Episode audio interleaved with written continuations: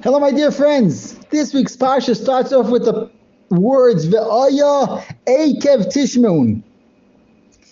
The Sfarim Hakadoshim bring down a peirush al derech remez. And these words, V'haya, we know that V'haya, the Gemara says the Lashon of Simcha.